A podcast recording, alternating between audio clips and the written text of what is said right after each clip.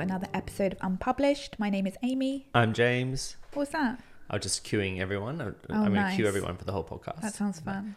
It's actually people probably do people not know that it's a video as well. Maybe people are like, what do you mean, James? But I'm pointing at Amy, assuming that those of you watching on the video will see me point at Amy. There is a video on Spotify and Yeah. sometimes on YouTube. If Eventually, we'll download them to YouTube. Eventually, probably, we'll see. today we're going to talk about the relaunch of my latest book, and we're going to kind of dive into talking about why we can reshare, relaunch, like back our works of art, even if they're years and years old. Like why we have this culture of if it's not new, then it's not important, and really like sit in this reality that your art isn't going to expire, and you can you know market it and be excited about it and share it perennially. Yeah, I think this uh, this concept of a launch having a launch is a hangover from the traditional creative industries and even you know business as well because Yeah. if you think about it, if you work for a publishing company or a gallery, you don't have the resources to keep giving marketing campaigns to one just one of your writers or one of your artists, for example, Yeah. or one of your musicians. It's like, sorry, no, I'm not gonna. Even if it's Taylor Swift, it's like we've got to get on to the next thing. We got because because the reality is that your first first launch will probably be the biggest, and, uh, especially once you reach a certain size of audience. Whereas if you what am I saying? So if you, your first launch will be the biggest. So it's like if you're a big company, then you don't want to keep Yeah, it's a waste backing of money market, for putting them. marketing behind Yeah. someone. But we're not big companies. We're No. independent creators. Yeah, so we can do it as many times as we want. First of all, I just, sorry, I, before we dive into this, I just want to say that we are having tea, like a la Africa Brook pod- podcast, and I love it. Do you want to? Do you remember the this type of Mm-hmm. Mm, tea? I think it's a salmon orange pico combination. Beautiful. Yeah. We didn't steep it for long enough. No, but I, well, the reason I like Assam and orange pico versus like a regular English breakfast tea is often it has a bit of a smoother taste Mm, to it's me. smooth. Does that do you feel that? Yeah, yeah. Mm, it's Super really really smooth. nice. We found this really cute tea shop with a very grumpy man in it. We didn't debrief that He grumpy wasn't man. grumpy. He was just very British. He was very English. And I'm I'm finding it hard to read grumpy versus British, and I'm just assuming British. No, I actually think you're right. Like they're He's not, like the butcher. yeah, like they're perfectly lovely, perfectly nice. They're just just a different way of being. You know, it's so sweet. We had so many different types of teas. Um, we bought ourselves a bunch and we bought ourselves this beautiful new kettle, not kettle, new teapot. And it's just a nice little ritual. yeah, beautiful. Okay, back to diving in. So I did my book a big disservice in December. I launched it, um, and I launched it poorly. If I'm going to be very honest with myself, I was doing several other things at the same time, and I have a lot of narratives about my fiction and how it compares to other wings of my creativity and other wings of our business, and I just didn't give it the time of day. So so what do you mean by that? Like what did you Yeah. what do you feel like you could have done more? So, first of all, and this is something that we're very slowly learning, both of us in business, is that we always have very, very short run up times. And honestly, it's one of it's I'm still really struggling to have a long run up time to anything. Like the idea I'm of zipping my jacket right now. Whenever we go up here, I'm so hot because it's up in the top. It's in the the attic. Anyway, sorry to interrupt you. cool off, James. Just was the zipper sound. I thought people would be like, "What's going on over there?" People aren't listening as hard as you think people are listening. you don't know that. For fuck's sake. So I was asking you, sorry everyone, fuck, who listens to this podcast and why? I honestly judge you if you listen to a podcast because it's so bad. What was I I'm- saying? I'm- I was talking about, um, I was asking you what you could have done better, like why you thought it was a bad launch. yeah. So I for- for one thing, like I didn't even send out an email about it. Like That really annoyed me I at the know. time. I kept bugging you about it. I didn't make a huge amount of content about it. I didn't have a marketing plan. I had no plan. I just kind of I winged it. And you know, sometimes we have to wing it. Like that's not an- completely illegitimate, or and it's never going to be an, an immoral way to launch something. But I should have, and I wanted to have a much more structured plan around launching that book and to give it the time and the the energy that she deserved. Um, my fiction is one of the most important wings of what I do as a creative and what we do as a business. And we intend for it to make us a lot of money and we intend for it to do very well. And I intend to be known as a fiction author, as well as being someone who writes and speaks about creativity, as well as being a speaker, as well as having this other wing of our business. Like fiction is why I can speak about that. And it is important. And I really needed to come home to that because I was ignoring it.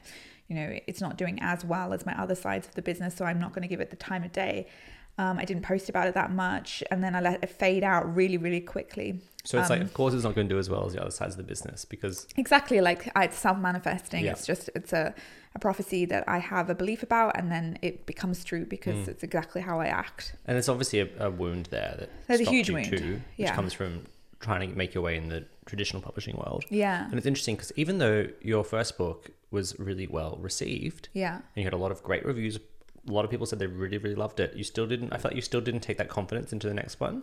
Yeah, it, I still have so many issues that, that come inherited from from the gatekeeping uh, institutions that most authors navigate. Like I still have to hold myself so delicately as I navigate my journey with fiction because I do feel burnt and I'm and I still have a lot of tender narratives around it. And they come up obviously a lot when I'm trying to promote my novels. Another really big one is that I have this narrative that um, I can't promote my fiction on Inspired to Write Instagram page because it's not exactly what I'm there for.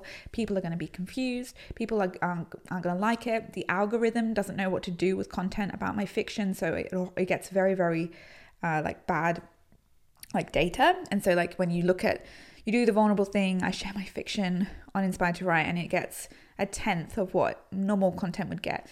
And the little inner child within me who's already hurt, instead of being rational and being like, well, the algorithm doesn't know how to push this stuff and I haven't taught my audience that this is something to expect from me, instead of looking at it in a very business like way, I've gone, this is because yeah, it just it adds to the rejection wound of being rejected by so many publishers, and I, you know it just makes me want to be smaller and smaller and smaller.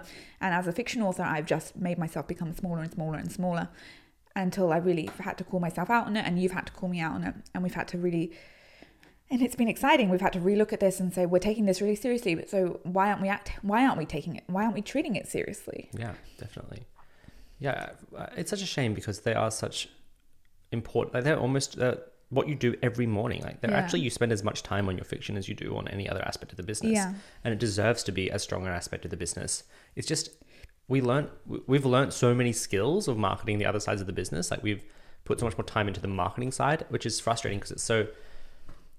I think a lot of people would feel like this. You spend so much time making a piece of art, and you feel like you've put X hours into it, and so it's like it should just sell itself.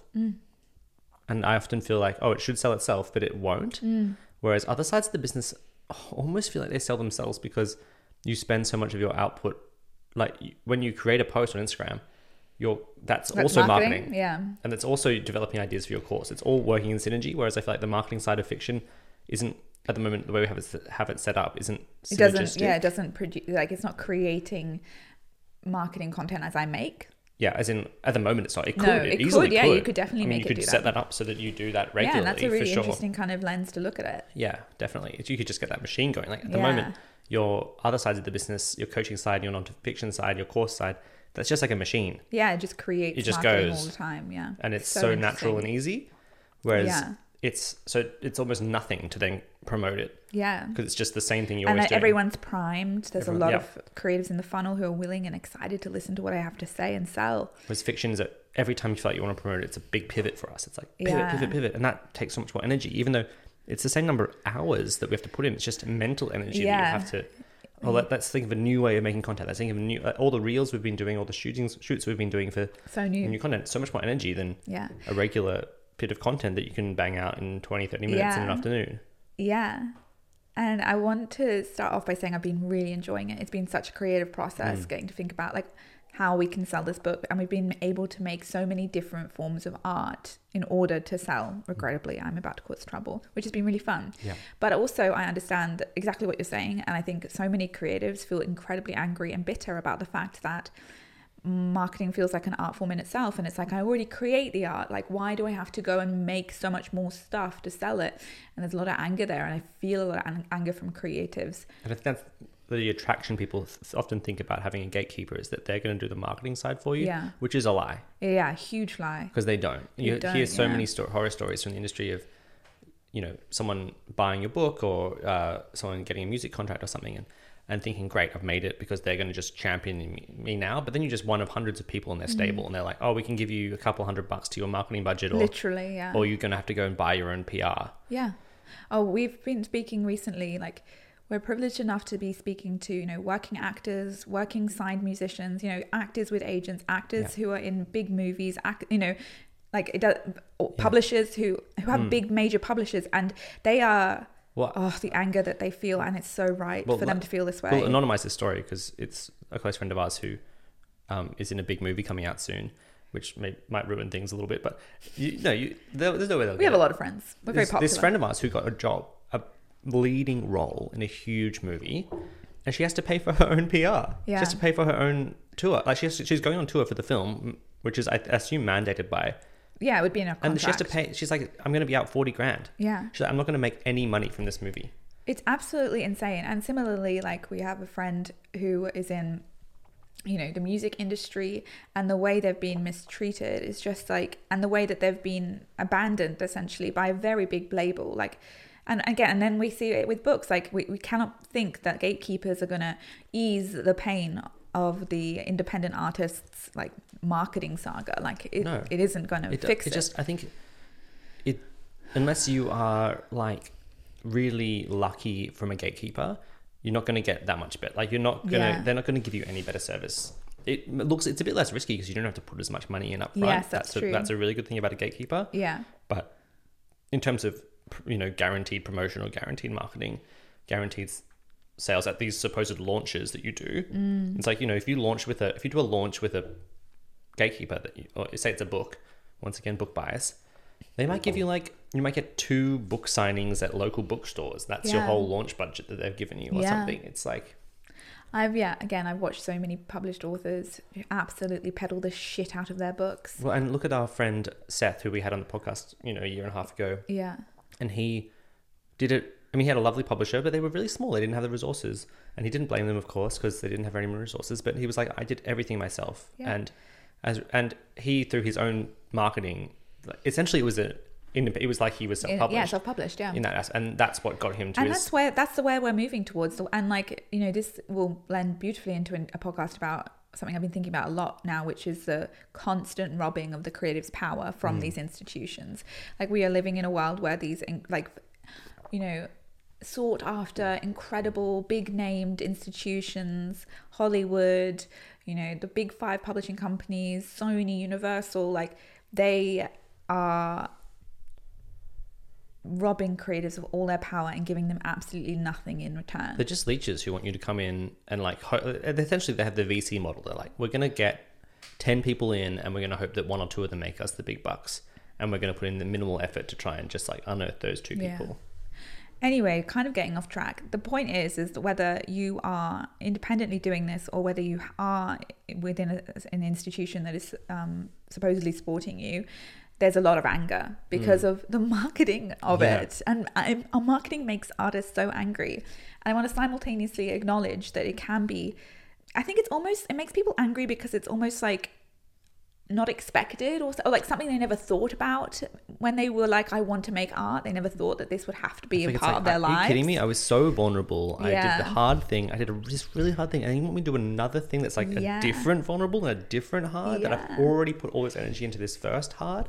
it's something we really need to think about as creatives that there will be this stage of our creative journey if we intend to connect and create with other people with Mm. you know in collaboration with an audience and this is going to be a part of the journey Yeah. and it can be really really fun Yeah. and really creative And I think that's why, to bring it back to the relaunch, Yeah. this has such- been such a good thing for us. And I think we're feeling this is the most positive I've ever felt about one of your launches for, for fiction, yeah same And I think it's because it's taken the pressure off, and it's like everyone puts so much pressure on that first week of sales or God. the first month of sales, and it just doesn't have to because that's what the industry has taught us to do, Yeah. or the creative industries have taught us to do. And you know, we're not going on. we- We're not. We don't care about quarterly sales numbers. We care about lifetime sales numbers when you're an independent creative. You know? Mm. Yeah. You don't care about you know, is that ed- is my editor going to get a bonus this year, or is my editor going to hit their numbers this year? It's like I care about my my own longevity, my own future. I care about my own staying power in the industry, not someone else's. yeah And I'm not here to service someone else's career. I'm here to service my own career. yeah, And my it's own like, novels my own and books what's going to serve that? It's like, well, let's not give up on projects immediately.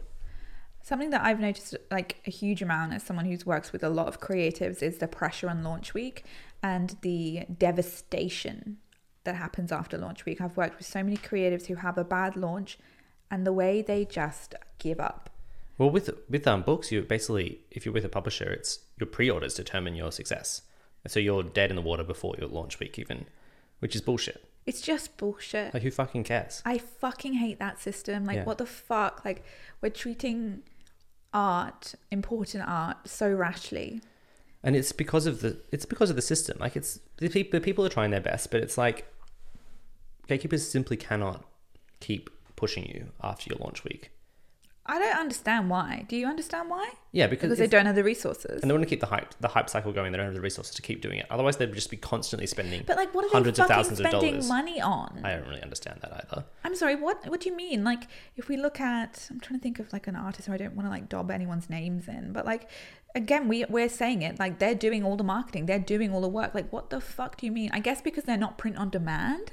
Maybe, but also, I mean, it doesn't actually make that much logical sense because oh, it's so so complicated. But I was reading one of my absolute favorite authors of all time, Joe, Joe Abercrombie. He does a blog every few months about how he's doing with his writing, and he was saying in his recent one that he's having a break from writing, or he's well, you know he's not launching anything this year, but he's okay because his first books are selling better than ever. That's really cool. So it's like That's a really cool example. I can't believe you haven't told me that. That's so cool for him. Yeah. That's a really or great was it example Pierce of what Brown? we're It was talking one about. of the, it was either Pierce Brown or Joe Abercrombie, but they were like, I'm not worried because my first books are still freaking selling really well. that is how you want your life to play out. Yeah. and you want like different books to have their different times in the sun, the sun, and to have them like pop up again and again. Mm. So I was about like a fully book focused podcast. You know, you can just replace. Yeah, Book it's just with your because that's art. what we're immersed in, obviously.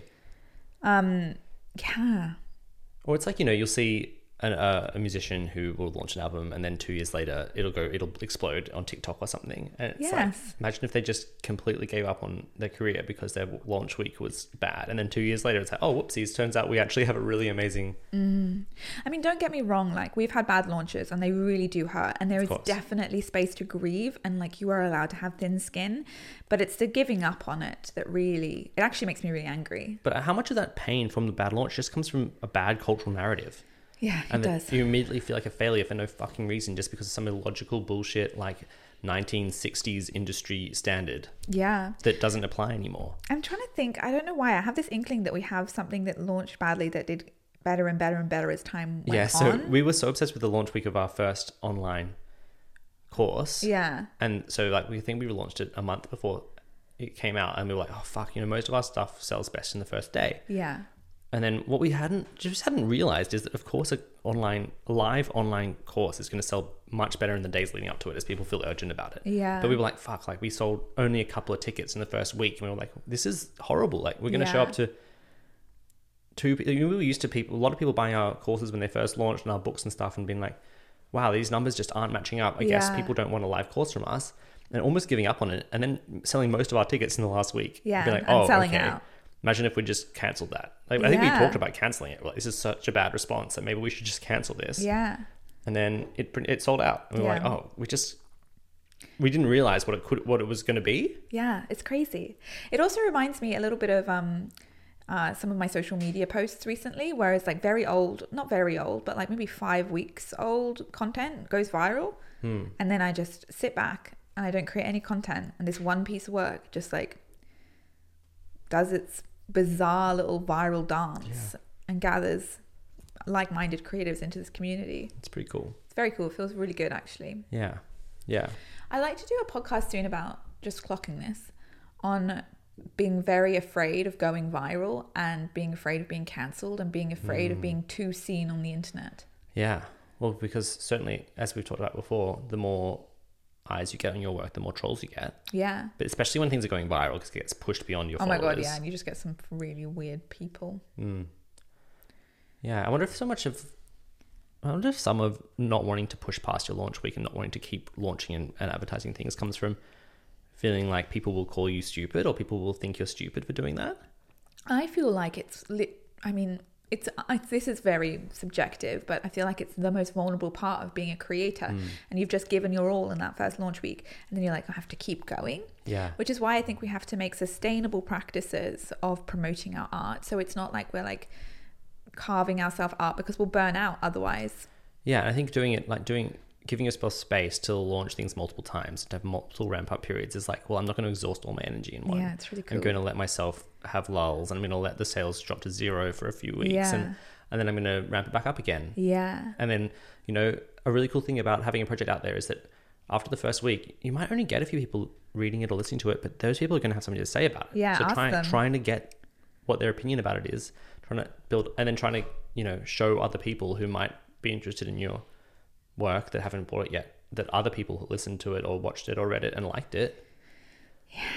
It's cool. Yeah, like you, the difference between when you launch because I know that a lot of people work really really hard to get pre-launch reviews for their books, so they send out advanced reader copies and stuff. We haven't Yeah. done that before, No. but if you're, and it makes sense in a launch week focused cycle, but for us, it's like we kind of had a launch, which regrettably, so we kind of had a pre-launch, Yeah, we've kind of got all like a the soft launch almost, Yeah.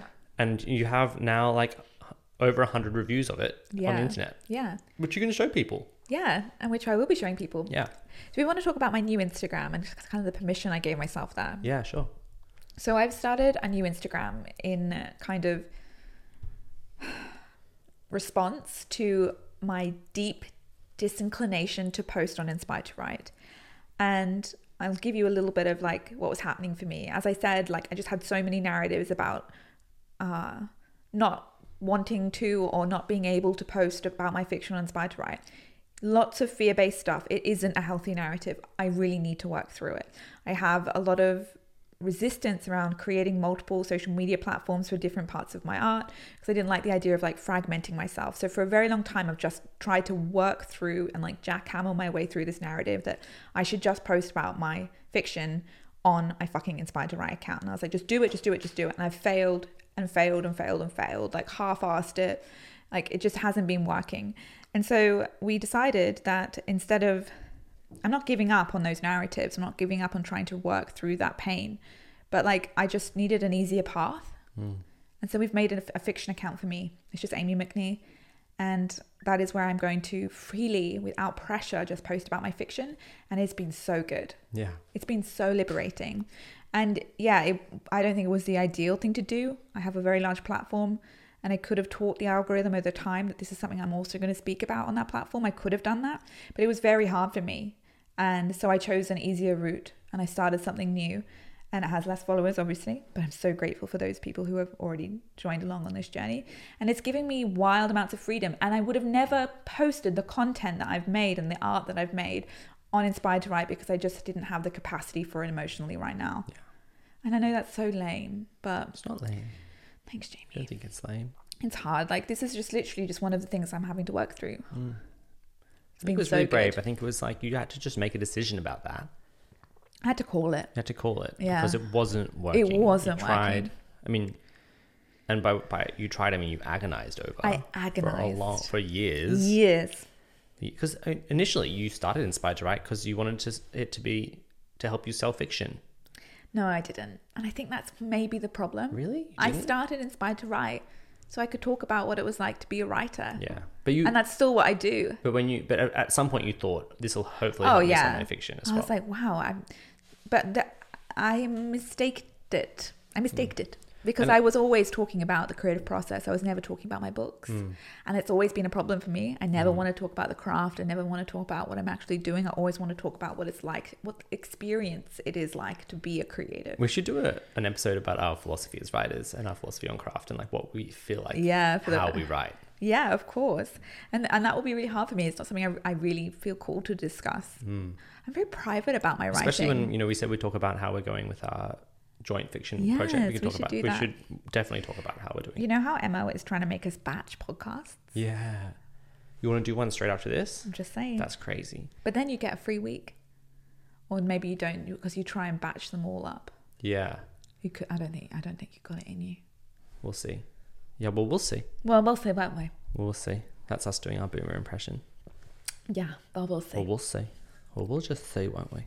um yeah so it's been really beautiful i've been having a lot of people tell me that they're reading it i'm b- sorry i, I recognize that i wasn't speaking to the mic myself um and lots of people listening to it, which delights me. Awesome. Because uh, recording that audiobook was one of the most fun I've ever had ever. And you, both your books are on audio as well. Both my books Just are on letting audio. everyone know. Um, and I've even, just to gloat here, we've even started the promotion process on Jack, my next book, Yeah. by getting the cover done already, which means that I may have decided on the name of the book. Because in the past, you've been getting the cover done like a month before Yeah. launch, so you can't show it off to anyone. Oh, Or Yeah, exactly. Mm. So this is like, we're in June. yeah, it's a bit. It's, If and we then are, you if can. we are sh- looking for an end of year launch, like and then you can holy share all of shit. that on Amy McNee. I can share it. Although, like, I always have this like strange pride of how quick we can whip something out, but I know it's not necessarily in service. Is it quick or is it frantic with the fiction? With everything, that's how we do I mean, everything. that's a really cool thing about being an independent author is you just go, okay, I've got my copy edits, I've got my line edits. I guess done. The, the book is done, I guess. Yeah. Like you don't have to, you know, a traditionally published book would take then another 12 I think months. that's why I have so much pride over it. It's like we don't have to. oh, no, Not wouldn't take twelve months. It could take like twenty four months. It would ta- but I think, you know, once they acquire it, it might take 18 months. But then factored into that is a few rounds of edits as well. Man. Anyway, I think that's why I have pride Hmm. because I'm like, well, I can just write a book and publish it in like a matter of days. What can you do? Well, you can't write, it takes, Shut up, you, James. takes you a year, but like the publishing process might take days. I'm excited to find an audiobook recording place in London. Yeah, that'd be so cool. Hopefully, Linda can help me there. Hmm. Oh, Linda, Oh, Linda. the book guru. Do you have much any more that you would like to say about Um, this? I would just really want to encourage anyone who has an, a piece of work that you know was meant to be here and making impact on this earth for a long time to relaunch, to reshare, to respeak about it, to treat it with the excitement that you would treat about it in its launch week. And use all the experience you've had and the- the use that that a few people have consumed your art and try and get, build hype that way as well about it. Yeah, exactly. And also, you're doing a hashtag, aren't you, this month? I am. I'm doing a hashtag called Relaunch Your Art, and I've been keeping up to date with everyone there. It's been beautiful. Like Okay. this is such an important and exciting thing to do, um, but it doesn't just have to be for the month of June. If you want to prep a launch for next month, like I'll be there. I'll keep checking that hashtag. Great. Yeah. Do you have anything else to say? Mm, just proud of you. I think it's cool. I just think it makes sense. I think you got to. I just want to reiterate that the idea that you have one launch is is a hangover from a, an industry that isn't changing, an industry that's stagnant, um, and that you can break away from that. That is such a good wrap up. Yeah. Okay, great. Um, thanks for always being so patient with us, guys. We know the podcast has been a little up and down in terms of its consistency. But now we have this cute setup here, We which do. you can see if you're on and video. we've bought. Uh, we've bought a well, uh, Amy's bought Amy's bought a fair amount of art from incredible Oh, yeah, which podcaster we've put on the podcast wall. listeners and from people in the community. And we're going to put them all on this wall behind us, so that hopefully every time you see us on the podcast, you can see an incredible amount of art behind us as well. if you're not watching the video, then basically for ages I've wanted a permanent setup for the podcast because one of my biggest barriers to the podcast each week was setting it all up and putting it all down in a s- very small one bedroom apartment. And basically, it took up our whole kitchen to do the podcast before, and it really frustrated me. And I found it really stressful. And now we have a permanent setup. Yeah, it's just So that, it's how great. easy was that setup? You just plugged your It computer was, in. it was amazing. I loved it. I loved and I it too. don't have to put it away now as well. Mm-hmm. I know. Ah, little miracles. Um, yeah, I feel like that's pretty good. Yeah. Okay, thanks, Okay. Jamesy. Bye, everyone. See you guys.